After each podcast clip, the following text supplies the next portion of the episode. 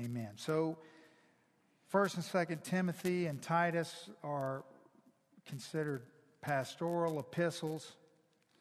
So uh, they may be the three letters that Paul has written that I'm most familiar with, that I read the most often for obvious reasons. But they're not just for pastors, they're for um, all of us, obviously, and they're for uh, the church. And what Paul's specifically going to deal with here in 1 Timothy is um, issues with regards to the church. And so you might think to yourself, here's a, here's a, a document that was written 1900 years ago. How is it um, relevant, necessary, uh, timely, pertinent to the lives that we lead today? And as you'll see, it is extraordinarily relevant and pertinent to this exact moment. And it won't take you long to figure out when we begin to study it why we're studying it now. Because First Timothy, uh, to best understand the, the gravity of this letter, you need to be familiar, not beginning, but already sort of into a study of Ephesians. So, because Timothy is serving God in Ephesus. And so it will help you get a well rounded understanding of everything that uh, is swirling around here. So uh, that's sort of the situation going on, at least for us. That's why we're looking at it at this particular time. Also, with regards to the church, you know, in 2021, I believe it was March of 21, that's the first time in history that uh, in America, the majority of people were not church going people. That's never happened until 2021. Uh, from the early 30s all the way until about the uh, about the mid, I'd say 2005 ish, something like that. That number, the number of people in the United States who uh, were involved in a local church, hovered around 70%. That's where it kind of stayed. And uh, then it started taking a drastic turn down. And in 21, it went below 50% to 49%, and it continues to decline. And what's most troublesome about the numbers uh, as far as church involvement and attendance, which, you know, could be attributed to many factors, but the point is the most troubling part of all the, the information that we have is millennials. Of the millennials, their involvement in church is about 35%, which is absolutely terrible. So it gives you an indication of what's ahead in the future if something drastic doesn't change. So the church is struggling as a whole, and churches are closing at an incredibly rapid pace. Um, denominations are shrinking, which in not every situation, churches closing is not bad. Denominations shrinking is not always bad. But it, it is uh, troublesome, and not all the uh, not all of, of that information is. We, we're not planning churches anywhere near the rate of them closing. So, and just here in our local area, I mean, it was just a few months ago that we received two properties at the same time one for Harbor City and the other one for uh, Joseph Home. So, you know, and there's multiple churches right now in our local association that are on the brink of closing. So, churches are struggling as a whole. Praise God. We're not, but I think this will shed some light on some of those reasons why. I think we need to we need to first just set our hearts around the reality that the church is really important to God and therefore it ought to be really important to us. we need to maybe uh, just rethink for just a minute a little bit about the way that we think about the church. For example, in Acts chapter 20, this is this amazing passage of scripture where the Apostle Paul is meeting with the elders of the church at Ephesus. So, this church that we're studying on Sunday mornings and this church that Timothy's serving, he's meeting with the elders for the last time because Paul will never see them again. And he's pretty aware that he's not. He's on his way to Rome. And, you know, you know the story at the end of Acts. And so he's nearing the end. He, he loves Ephesus, Ephesus. He loves these men. It's the last time he's going to talk to them. And what he says to them is shocking. He says, Be, he says, pay careful attention to yourselves and to all the flock in which the Holy Spirit has made you overseers to care for the church of God, which he obtained with his own blood. Now, you might want to underline obtained with his own blood. Now, think about the fact that the Bible says that the church was obtained or purchased with the blood of the Son of God to give you an indication of how God feels about the importance of the church. You could say that, that the degree to which something is important to us is, is equivalent to what we would be willing to pay, right? So nobody, listen, I've spent a lot of time in the ICU, not as much as some people in this room, but I've spent a lot of time in the ICU.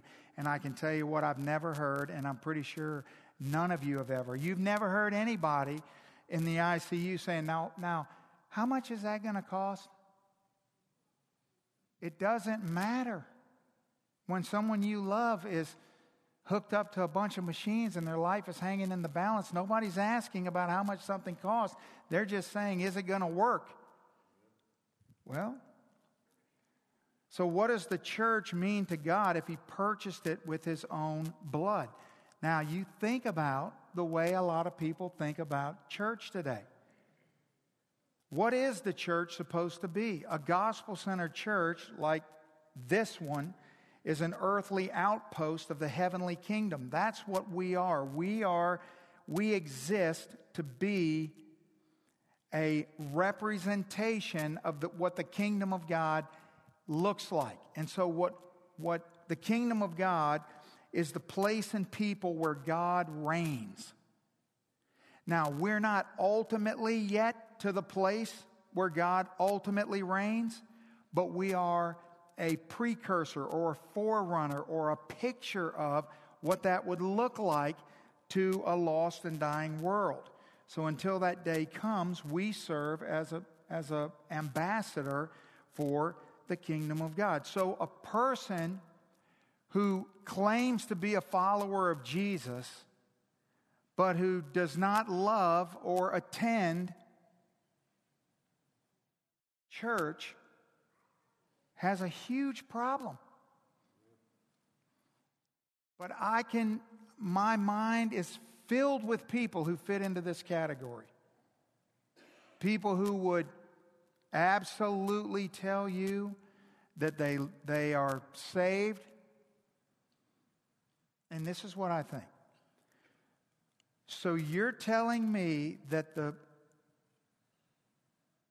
the same blood that supposedly saved you was shed to purchase the church which you have nothing to do with. See, the problem is not which church you have nothing to do with. The problem is when you have nothing to do with any church. You have a major problem on your hands there. That is a major theological problem. How are you going to reconcile that? Ask yourself this question. If, if, if you loved something enough to give the life of your child for it, how would you feel about someone who said that they loved you and cared about you, but didn't care about that thing. There's no scenario where you could possibly make this work out. It just simply will not fly. but it will in the imagination of the American culture and conscience, I can assure you. There are droves of people who would tell you, I love Jesus, I just don't love the church. Well, you clearly don't love the Bible. You clearly don't know anything about Jesus because that's just simply not possible. Something is drastically, devastationally wrong. Now, all of us can drift into error, as we're going to see in a moment. But what happens when a saved person drifts into error?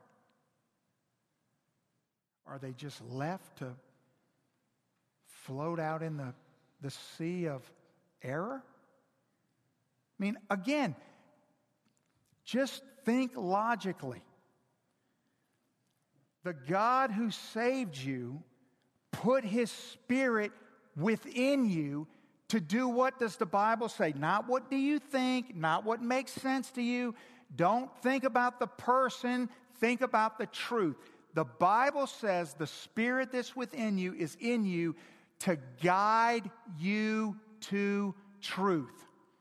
So that means a saved person who has drifted into error is not just going to be fine out there in error. It's just not going to happen. Either the Spirit of God is not in the situation, or the person is utterly miserable and convicted about the situation. Or the Bible's not true. You got to make up your mind, but you can't just you can't just pick and choose. So what's Paul's purpose here with regards to 1 Timothy? Well, the purpose statement of his book is summed up perfectly in chapter 3 verses 14 and 15 where he says, "I hope to come to you soon, but I am writing these things to you so that, so that, so there's your purpose statement of this entire letter. If I delay, you may know how one ought to behave in the household of God, which is the church of the living God, the pillar and the buttress of the truth. There is your purpose statement for 1 Timothy. Now, I know all of you used the term buttress in a conversation in the last week. Please share that with me because I would love to hear how that went. You went over to your friend's new house and you were like, oh, this is beautiful. This is amazing. I love how you did all this. And the buttress is really awesome here. It just simply means foundation, it's the pillar and the foundation of the truth. Underline household of God. Behave in the household of God. You see, the church is a family that upholds the truth and spreads the gospel. The, but that's why we always and only refer to one another as family because that's what the Bible refers to the church as a household. It's a family. And the family exists for the purpose to uphold and to spread the gospel. It wouldn't do us any good if we were spreading the gospel if we weren't upholding the truth because what we'd be spreading would be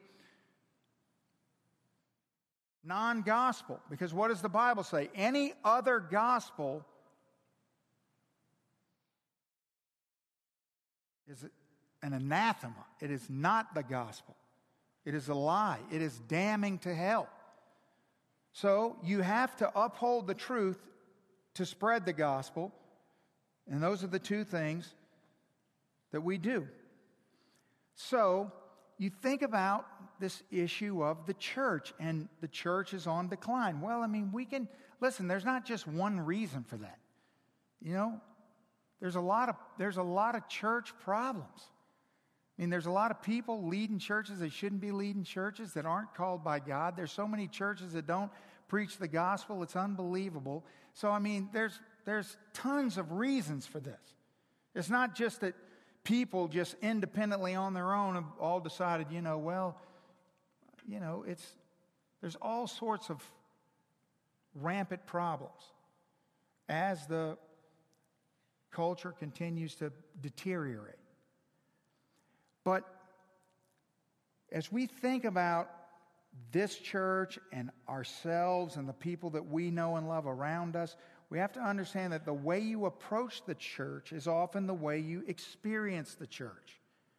In other words, a lot of people come here and they come here wounded with church hurt.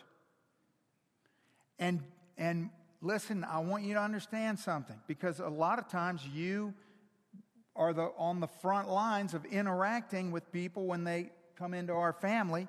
And when you discover that they have church hurt, then you should at least understand some things about church hurt. First of all, never assume that the church hurt is the church's fault. That's a bad idea because a lot of times, I would say probably half the time, the church, some church hurt somebody. But half the time, church hurt is actually accountability. Because people leave here all the time. And do you know when they leave here? When we hold them accountable. And guess what they do when they leave here? They go somewhere and say, They hurt me. That's what they do. That's exactly what they do. And when you see them at Walmart and you go, hey, how you been? They go, well, I'm going somewhere else, you know. Uh, I'm wounded. Really? Especially when they say, well, Pastor Tony hurt my feelings. Ding, ding, ding, ding, ding, ding, ding.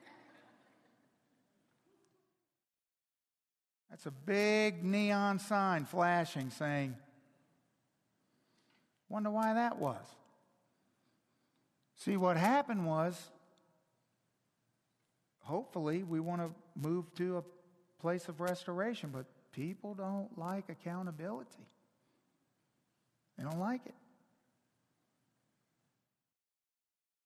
But that's not really our problem, is it? No, it's not. So we need to remember that. So the way so what do I mean by the way you approach the church is how you're going to experience the church. So here's what here's what most of you in the room already know, but believe me, a lot of people don't know this. If you come into a church and, and you come in with the idea of this is a family, you're probably more than likely going to experience family. That's what's going to happen. But when you come in with the idea that, well, I'm just going to sit back and retreat and just, you know, stay to myself and see what happens, that's what you're going to experience. So it's all in how we approach the church. And sometimes it's our job to, you know, one of the things we want to do, one of the things you're, you're incredibly good at around here is, is showing people, because a lot of people have never experienced church as family before. And so you're showing them this for the very first time, and you're incredibly good at that. How many zillions of times have we heard in baptism videos people talking about your warmth and your love and your care. When they walked in the door and they didn't know people and they all the time we hear it all the time. That's because you're very good at that. And we we want to remain good at that. But now, we also have to have this emphasis on truth. And Paul is very, you know, why is he talking about the, the pillar and the buttress of truth? Like, think of all the things he could have said. The church of the living God is the, you know, he could have said is the house of love. Everybody would have loved that. But he didn't say that. He didn't say we were the central mechanism of prayer. He could have said that, but he didn't say that. He could have said a, a, thousand different things that would have been true and would have been good, but he didn't say that. What he said was, we're the, the pillar and the foundation of truth. That's what he said. So, why this emphasis on truth?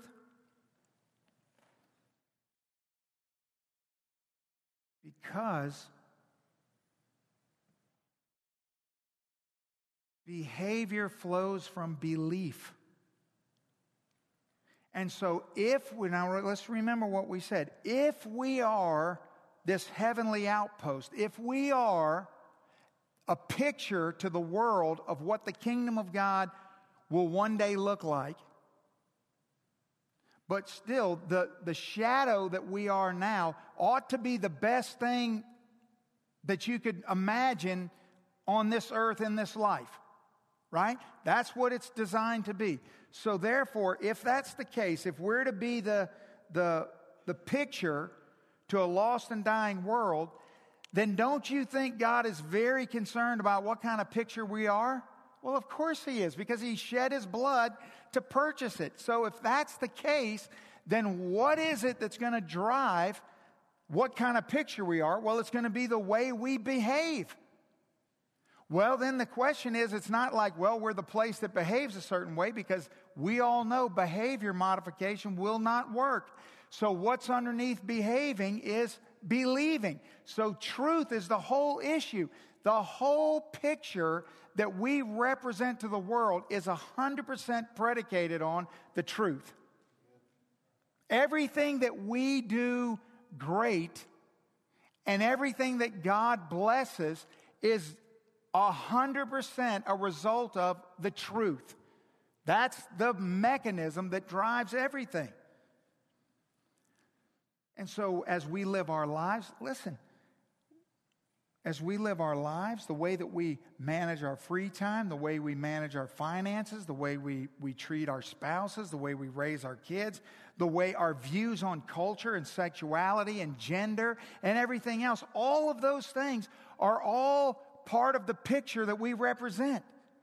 And so, whatever you do and wherever you go, people are looking at you. And understand something if people are looking at you and they're thinking, I don't know what kind of church they go to, but I don't want to go to the church that they go to,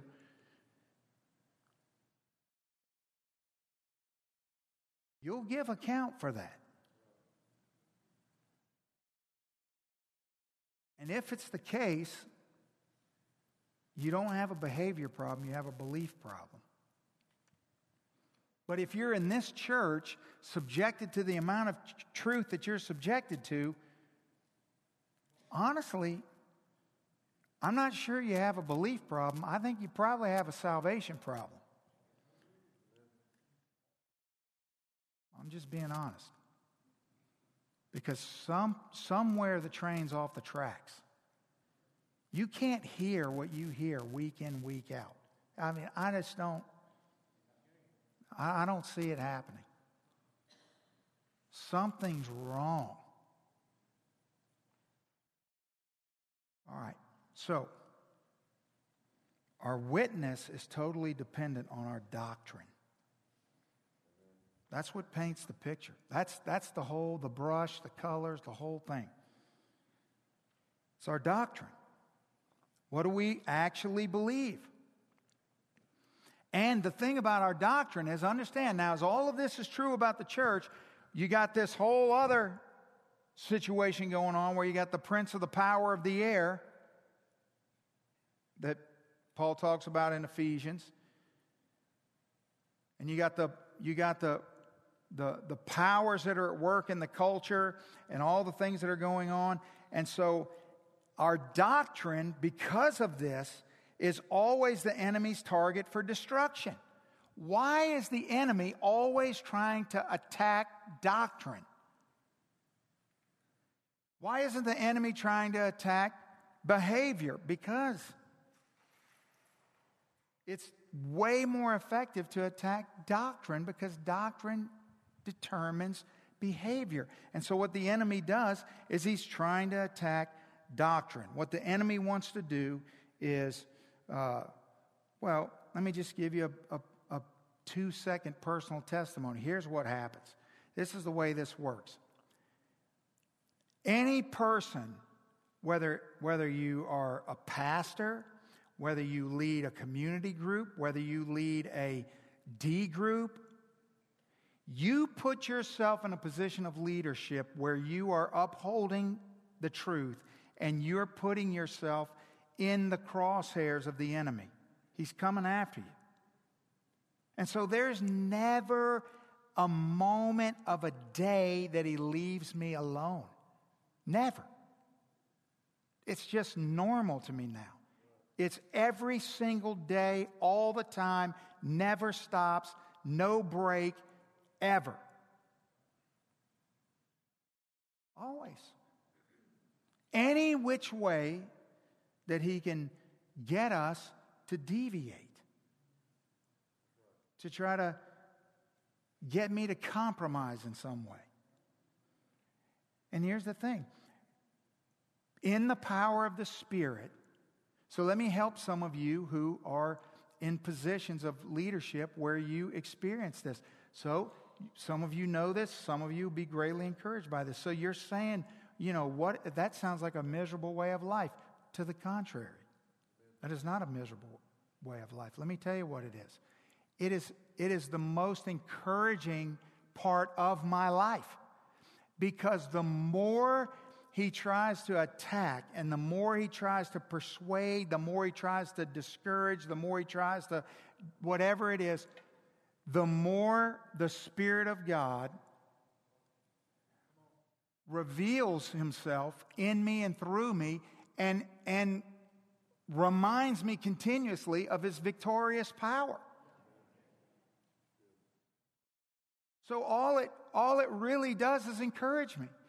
And there are times when it annoys me. There are times when I get a little beat down and get a little weakened. And I know when I'm a, a little weakened and a little beat down because it, if it's getting to me, I know why. And I know what to do. And so should you. So should you. So, doctrine's always going to be the target of destruction. So, right after in Acts chapter 20, Paul tells the Ephesian elders that the church was purchased with the, the blood of Jesus. Then, here's the very next thing he says in 29 and 30 I know that after my departure, fierce wolves will come among you, not sparing the flock. And from among your own selves will arise men speaking twisted things to draw away the disciples after them. So, there's an unrelenting constant need for the flock to be shepherded, supervised, watched over, protected all the time. All the time. And so we put up as many safeguards as we possibly can around the flock, but still, you know, it's just like those of you that are farmers, you know. You, you, can, you can put your chickens in the best coop you want to, the coyotes are still going to try. They're still going to try, right? And so you just have to keep perfecting and watching and checking, and, and that's basically what we do. That's, that's my job, and the other pastors and the elders here. That's what we do. And we're rooting out false teaching and rooting out people that are bringing in divisive doctrines and things of that nature because it's always there. And then when we get to the sixth chapter of 1 Timothy, Paul says, O Timothy, guard the deposit entrusted to you. Avoid the irreverent babble and contradictions of what is falsely called knowledge. For by professing it, some have swerved from the faith. It's another thing, you know, that we're always having a battle is the temptation for people to start babbling about unimportant things and trying to create knowledge, which we'll get to in a second. So let's get to this first part in the introduction. So here's how it opens Paul, the apostle of Jesus Christ, by command of God our Savior and of Christ Jesus our hope, to Timothy, my true child in the faith, grace, mercy, and peace from God the Father and Christ Jesus our Lord. So the first thing that strikes me in this the, in his introduction is that it's not about who Paul is, it's about whose Paul is. Because Paul, in this introduction, if you read it closely, you see Paul's really not commending who he is, he's commending whose he is. That's what he's saying. The reason why the hearers of this letter should pay close attention and give uh, their, their best to hearing what it says is not because of who's writing it, but because of whose the person writing it is. And here's what this introduction tells us it tells us that this is not just Paul's letter to Timothy, this is God's letter to the church through Timothy. And that's very clear because if you know anything about Paul and Timothy, I'm going to tell you a few things in a minute. I don't I struggled as to how to even impress upon you how close a relationship this is. I mean, you can tell that it's super close because he says uh, to Timothy, my true child in the faith, but it's they're extraordinarily close. And here's the thing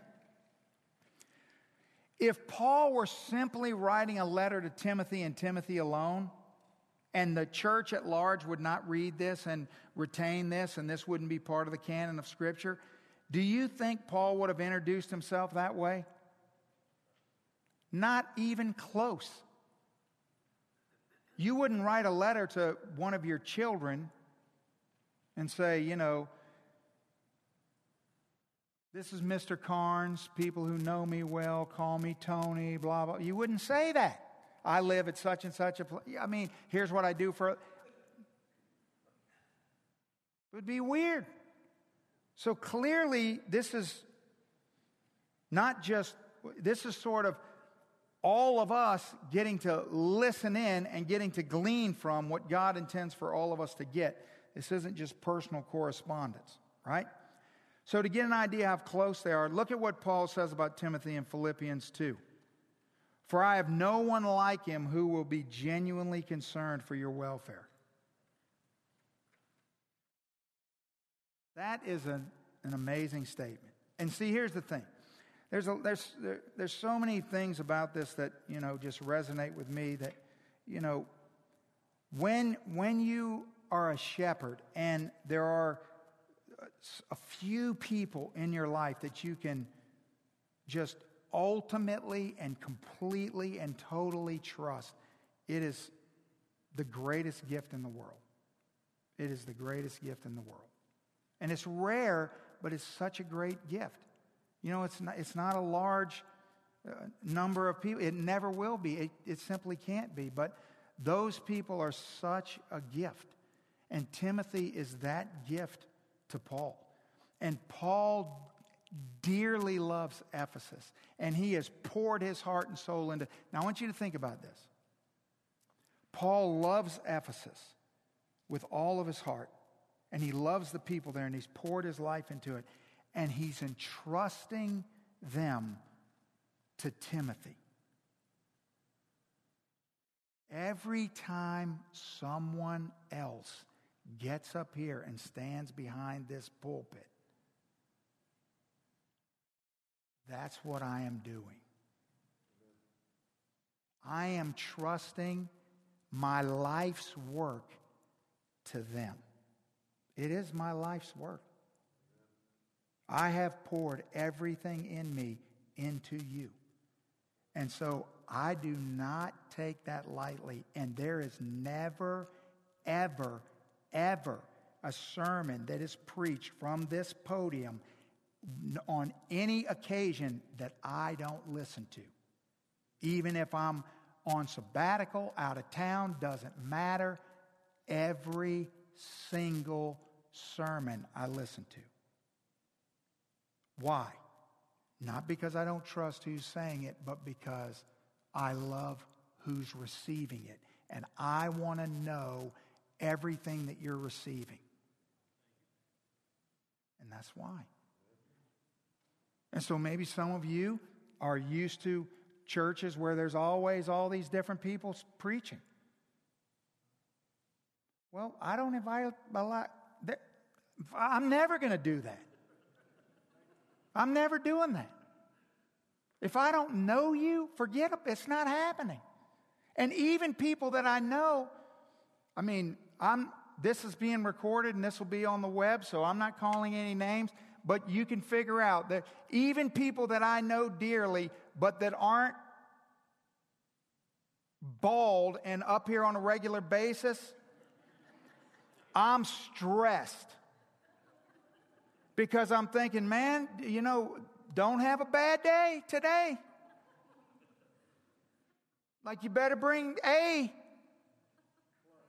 that's right. I mean, you know, if, if your spouse was about to have quadruple bypass surgery and, you know, you had an opportunity to, to you bumped into the surgeon in the hallway 10 minutes before the procedure what are you going to i'm going to say hey how you feeling today what time did you go to bed last night I mean, I'm asking a couple questions. What'd you have for breakfast? I mean, I want to know some things. Well, that's how I feel when somebody's talking to you. That's exactly how I feel. So, this relationship between Paul and Timothy is extraordinary. If you, if you think about uh, of Paul's letters, six of his letters were written with Timothy present. Six of them. Six of them, Paul was there with, I mean, Timothy was there with Paul when he was writing them. Two other ones mention Timothy. Then you have these two, Timothy, 1st and 2nd Timothy, two of them were directly written to him. So when you add all that up together, you've got 10 out of 13 of Paul's letters included Timothy. I think that paints about the best picture I can paint to how close this relationship was. Now look at the first couple of verses give us some indication as to what's going on. As I urged you when I was going to Macedonia, remain at Ephesus so that you may charge certain persons not to teach any different doctrine, nor to devote themselves to myths and endless genealogies which promote speculations rather than the stewardship from God that is by faith.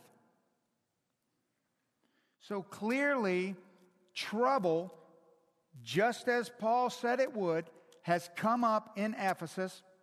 Why? Is because of something's unique about Ephesus? No, because of course it did. First of all, it's a new plant with with uh, you know young, green, new leaders. So that automatically, you know, there's going to be some real challenges here. There's going to be some real struggles. And that, that's, that's not the uh, ultimate way to plant a church, but if you were the Apostle Paul, that's the only way. Because when you go into a city and preach the gospel for the first time, it's not like you got any seasoned veterans going around. Everybody's brand new. And so he's staying there as long as he can, trying to vet out and figure out who's got, you know, leadership potential, and then pray that God just completely floods them with the power of the Holy Spirit. That's what he's doing. So it's not a shocker that this is the, the happening, and he's got the right man for the job. So he's not panicking, but he is dealing with it. He's talking about these myths and endless genealogies. They're, they're hung up in all the genealogies of the Old Testament. That's what they're talking about because in a couple verses he's going to start talking about the law. And so you know the drill. You've, you've all experienced this at some point in some time. There's always someone who's wanting to sound smart and, and you know, find some mysterious relevancy in, uh, that doesn't belong somewhere in the Bible in an effort to be impressive to other people. And here's what I have no patience for. When I get an email about some question, about something that is stupid, it's pointless. The Bible doesn't say, and yet you're devoted to figuring this out. Think this through. The God of the universe has already decreed. You don't need to know this. So, what are you doing? And why are you annoying me? And everyone around you? I mean, good gracious alive.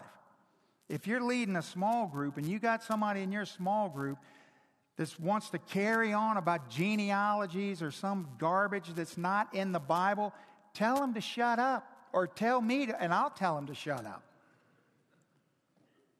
No one cares. I don't want to have endless conversations about your ideas about the end times. I don't care. The Bible tells you not to care. Long for it, but you're not going to know. Nobody knows. So, didn't take a lot to figure out. Now, what is the big warning here? Notice what's happening. In verse 4, he says, nor to, uh, nor to devote themselves to myths or endless genealogies, which promote speculations rather than, here's the key, stewardship from God that is by faith. See, the, the warning, the problem is that the work of God was going undone. That's the problem. The problem's not that you're not chasing some rabbit about something biblical. The problem is you're wasting valuable time. You ought to be chasing something that is relevant, that is necessary, that matters. You see?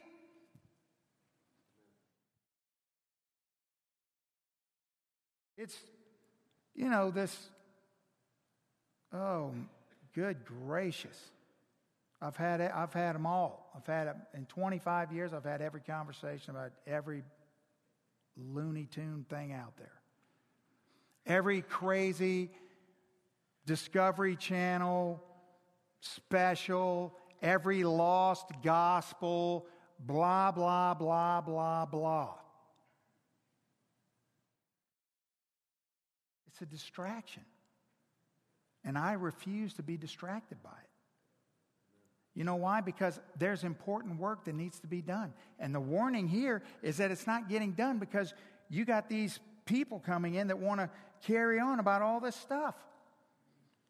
Now, ask yourself here's the question you ask yourself What gets me worked up that's not the gospel? That's a great question for you to answer. That's a great question. What do you get worked up about that's not the gospel? I ask myself that question all the time because I got to check and see. Because let me tell you something. There's a lot of things that it's easy to get worked up about. But the work that ought to be getting done is not getting done. Imagine if all the Christian people, in quotations, that pour their heart, soul, mind, and strength into politics. Poured all that energy into the Bible and the gospel. What, what does it yield? Am I saying that we ought to not care about it? Well, of course I'm not saying that. But I'm simply saying if I if my emotions are ruled by some Fruit Loop in Washington, D.C. Something's wrong. My emotions ought to be tied to the gospel and gospel issues. When, I, when I'm down, it ought to be down because, because of a gospel issue.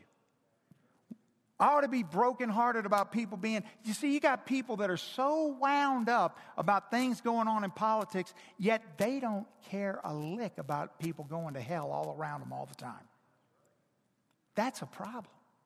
That's a problem. So I want to be informed. I want to care, but I don't want to care too much. I don't want my emotions, my, hey, no politician has access to my emotions. Let me rephrase that. No politician has access to my emotions for more than 10 minutes. 10 minutes. Sometimes it takes me 10 minutes to bring it back down.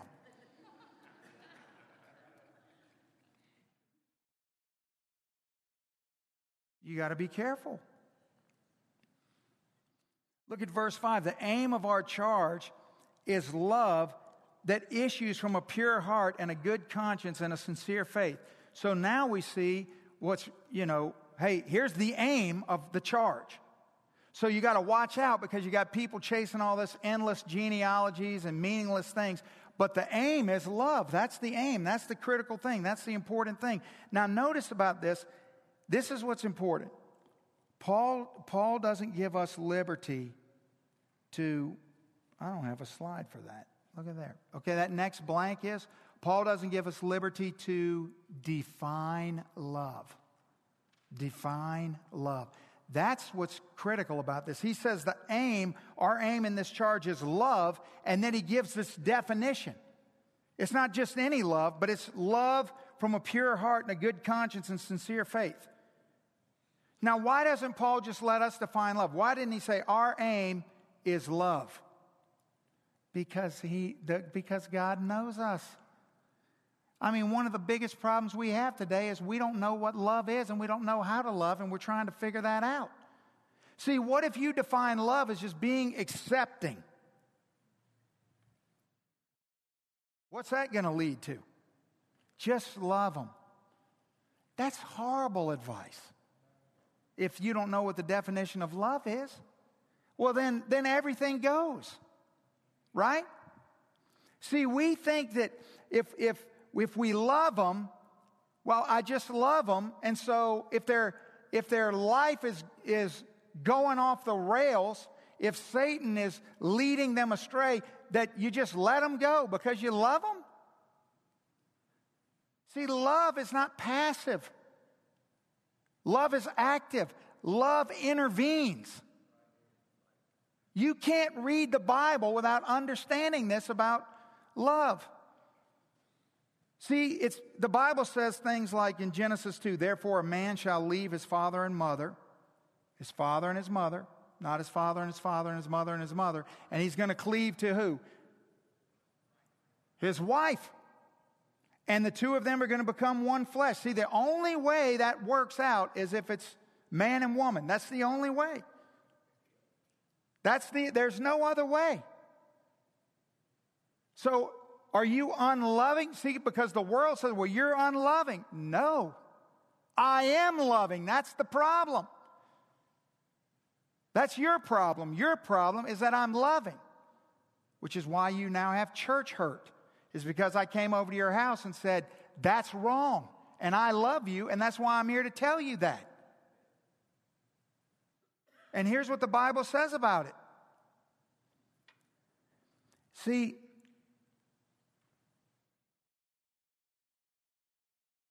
True love flows from transformation and is not invisible.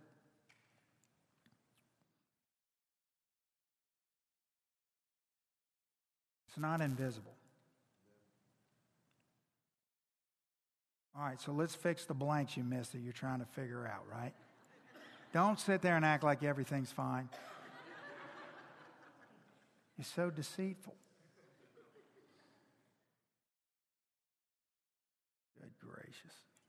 So, the doctrine of sanctification in a nutshell is love. That is properly motivated.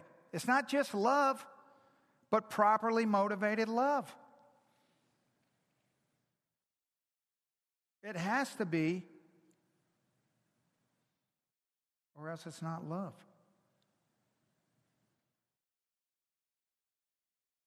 So, if the gospel is lost, the power is lost. There's no power. So, so many times, like so many churches, there's no power in the church. There's no power. God's Spirit's not evident. The, there, you know why there's no power? Because there's no gospel. Where there's no gospel, there's going to be no Spirit, there's going to be no power.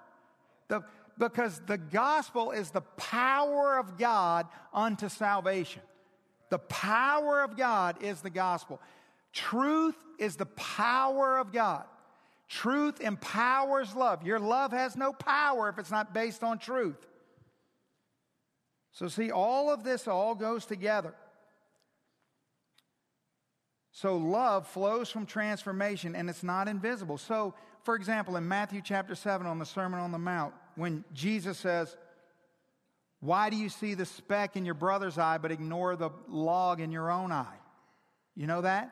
And so people go, Yes, exactly. So what we ought to do is just stop reading right there and go, you know, we see somebody else and just go, Well, whatever they do is their business because I know I got planks in my eye.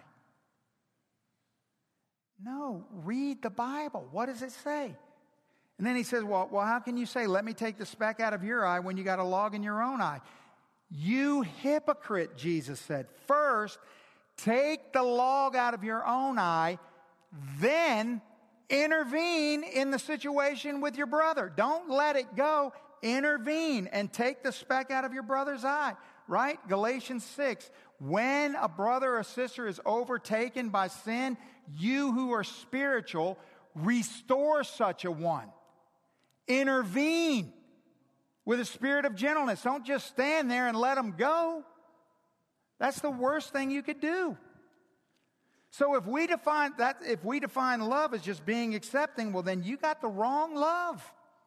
That's not love. People I've heard people say to me, I've heard people say to other people, it doesn't feel like love. They'll say that to me. It doesn't feel like love. What? You mean it doesn't feel like what you want it to be? I'm the one with the Bible open explaining exactly why I'm saying what I'm saying. You're the one with no scripture just defending the way you feel. Right? I mean, my goal is not to feel loving. I mean, it's good when that happens. But our goal is to be loving, genuinely loving, real. But look, that's a, that's a battle, isn't it? I mean, you, you battle with that in your own families. You got extended family members. You don't know what to do with them. You're trying to figure out how to, how to love them with real love and it's hard. Well, I can tell you what's not the thing to do is to come, you know, jump in there uh, holier than thou and come rolling in there like you got the solution to everything. That's not going to work. That's not going to work. It's got to be the truth and love, and you got to be you got to be prayerful and thoughtful, and make sure you examine your heart and your motivation, and don't go when you have frustration or angst, but you go in in the peace of God and you, you say, Listen, I am here only because I love you and I care about you. And here's what the Bible says about this, and it's not going to go well.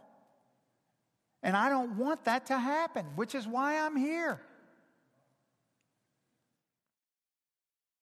But it's hard.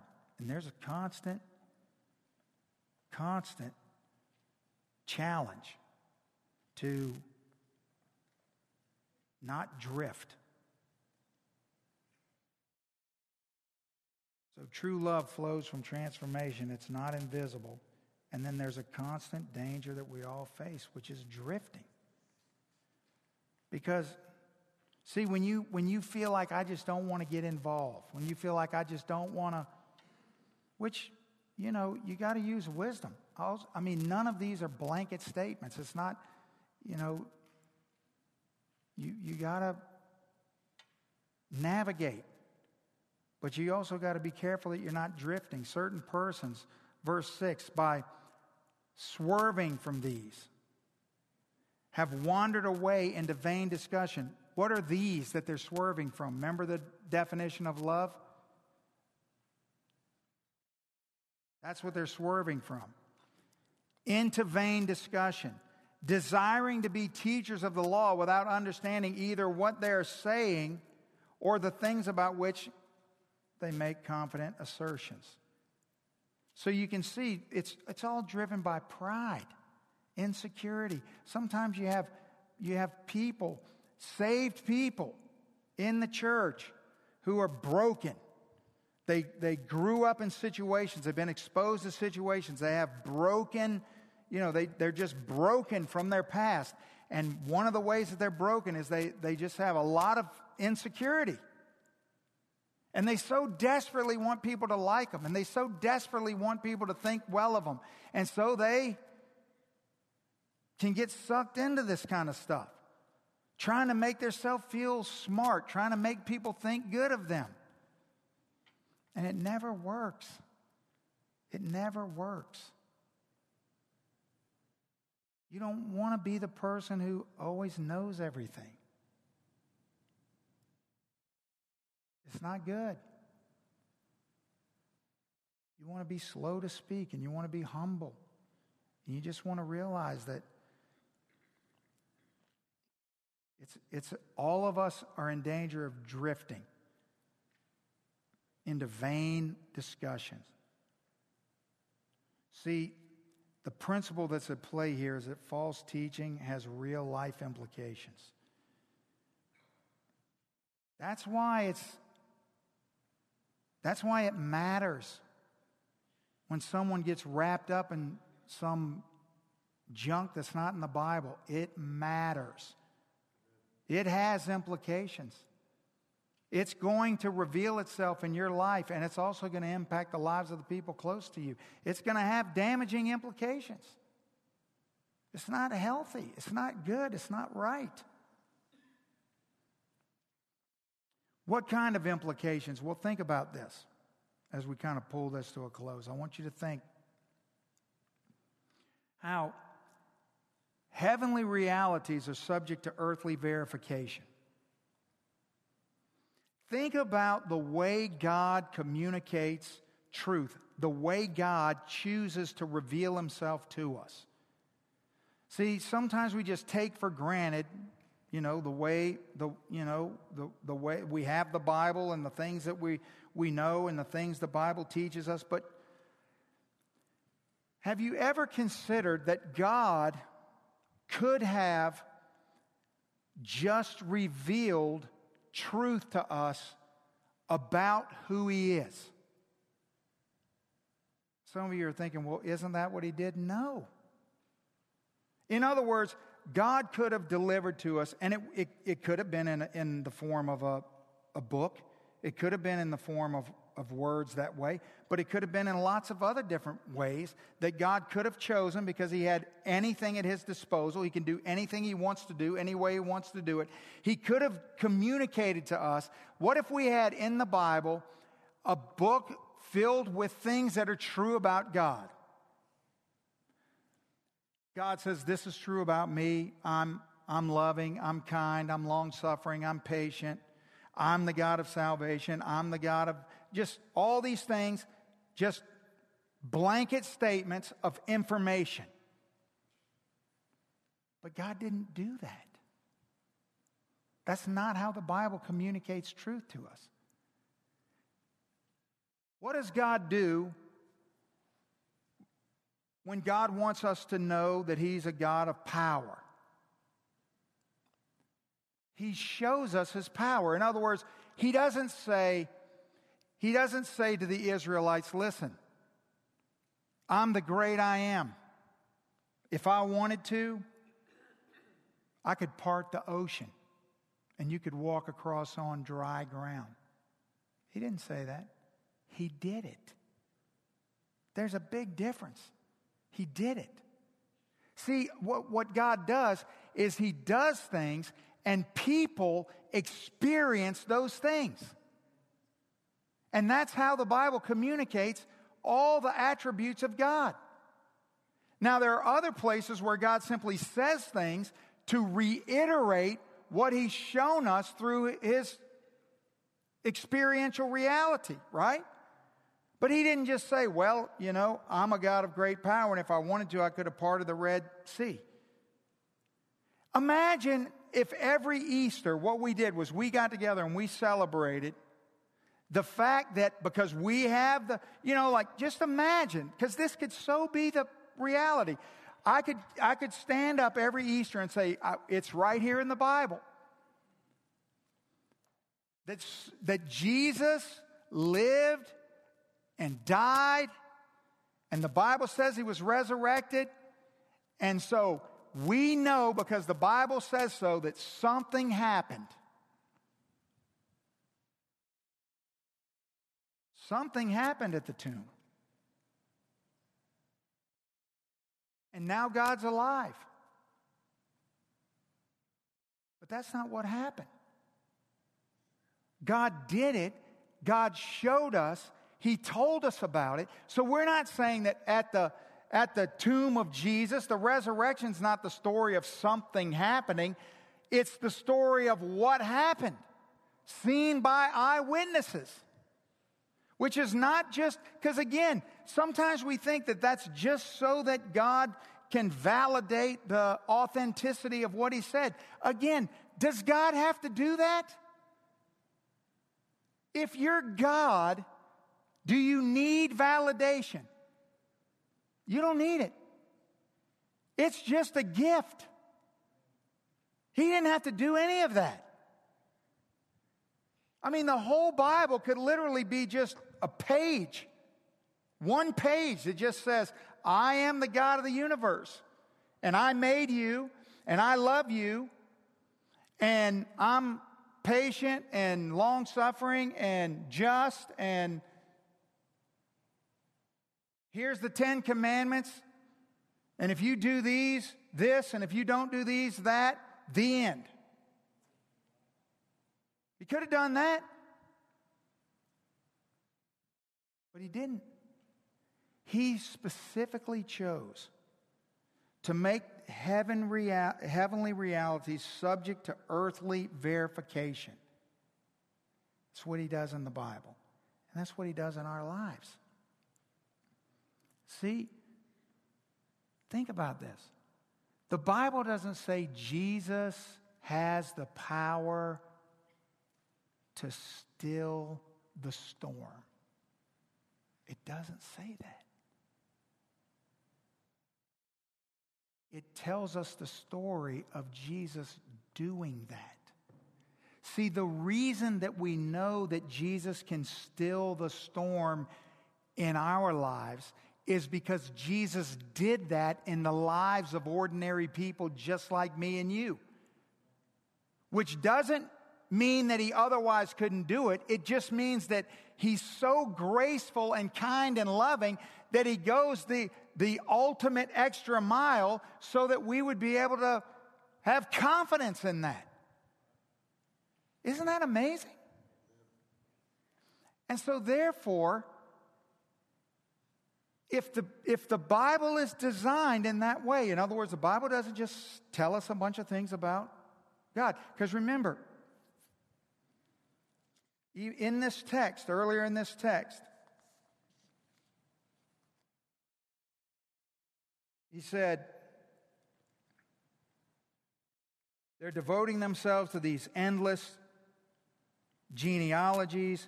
The aim of our charge is that we would it would be love, this specific kind of love of pure heart, good conscience, sincere faith.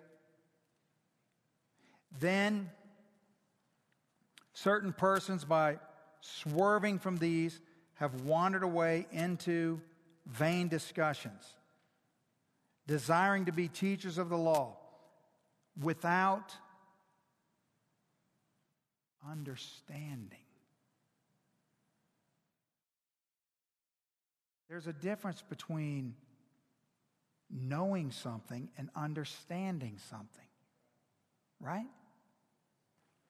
So when Jesus after his baptism, is sent out into the wilderness. See, this is how this is what I want you to be able to do. I want you to be able to use what you know about the Bible and piece things together and come to the point of understanding. Jesus goes out into the wilderness. Satan comes and tempts him, quotes verbatim multiple times from the book of Deuteronomy. Did he did he misquote the Bible? No. He quoted it exactly. So that we would know that Satan knows the Word of God, but he doesn't understand it. But he knows it. So you see, there's a difference between knowing something and understanding something, knowing that the Bible says something, and then understanding, well, what does that mean? What good is knowing it if you don't understand it? No good because you can't apply it if you don't understand it. You see, you can't, wisdom is not the ability to repeat things that are true. That is not wisdom. Wisdom is the ability to apply things that are true, is to understand things that are true. So, this earthly verification, that's how God reveals himself to us through Scripture. That's the way God operates. And then you think to yourself, well, just as the character and nature of God is known by the observable events recorded in Scripture. That's how we know who God is. Is because we know what the Bible says, but we also know what Jesus did. And so when, when you're trying to figure out what do I do here, what you don't want to do, when you're trying to figure out how to love somebody in a real, genuine, tangible way, especially when you do love them, but they're in error and you want to love them, then here's what you got to do you got to guard yourself into doing what you want to do. You got to have it.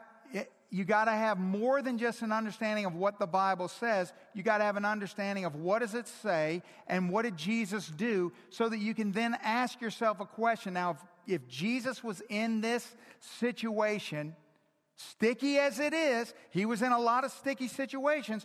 Well, what did he do in sticky situations? What did he do? When was Jesus passive? When was Jesus confrontational? Jesus wasn't always confrontational. There were certain times that he was passive for a very clear reason.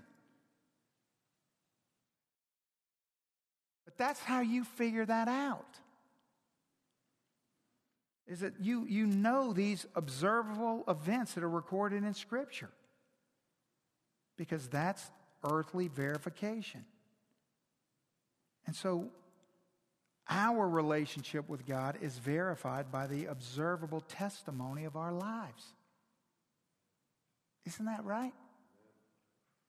See, you can say to yourself, well, well, what good is it that the Israelites experienced the power of God to part the Red Sea and walk across on dry land because I didn't experience that. So, what good is it that they did? Well, it's a lot of good. First of all, because people did experience that, which then bore witness to that. But the question then that needs to be answered is well, then, what have you experienced? What have you experienced? In other words, what observable evidence is there in your life of the reality of God? Right? Which is why Satan is overcome by the blood of the Lamb and the word of our testimony. Because it's what God did in our lives. And here's the beautiful thing about it is that look at how God designed it. He designed it not only to where there would be observable evidence in your life for your personal testimony, but then He put us in a church that He purchased with His own blood that's really important to Him, right? The family of God, so that we would all experience together the observable, tangible reality of the operation of God in one another's lives. You see? And so, even when you find yourself maybe in a dry spell or in a, in a, a spiritually dormant season, maybe where God's doing some very deep and good work in you, but where you feel like He hasn't done anything big in your life recently, what is He doing around you? And be encouraged by that. That's what that's there for. That's one of the primary and predominant reasons why God puts us in fellowship with one another. That's why we together celebrate the good and walk through the bad. Is because that's where we see the power of God at work in us. In us. So when God's working in your life, awesome. It's awesome for me when I know about that, and it's awesome for the people around you. And that's for all of us to share together, to be encouraged by. So that's why the church matters. That's why the truth matters. That's why it's, it's of no benefit. See? It's of no benefit when you've all experienced this. Somebody, somebody's come up and they say, Oh, guess what? Let me tell you what God did. And then they tell you this thing. And you go, mm, I don't think God did that. Because it's dumb. They're just trying to, you see what I mean? It's just, it's babbling. It's just endless genealogies. It's just,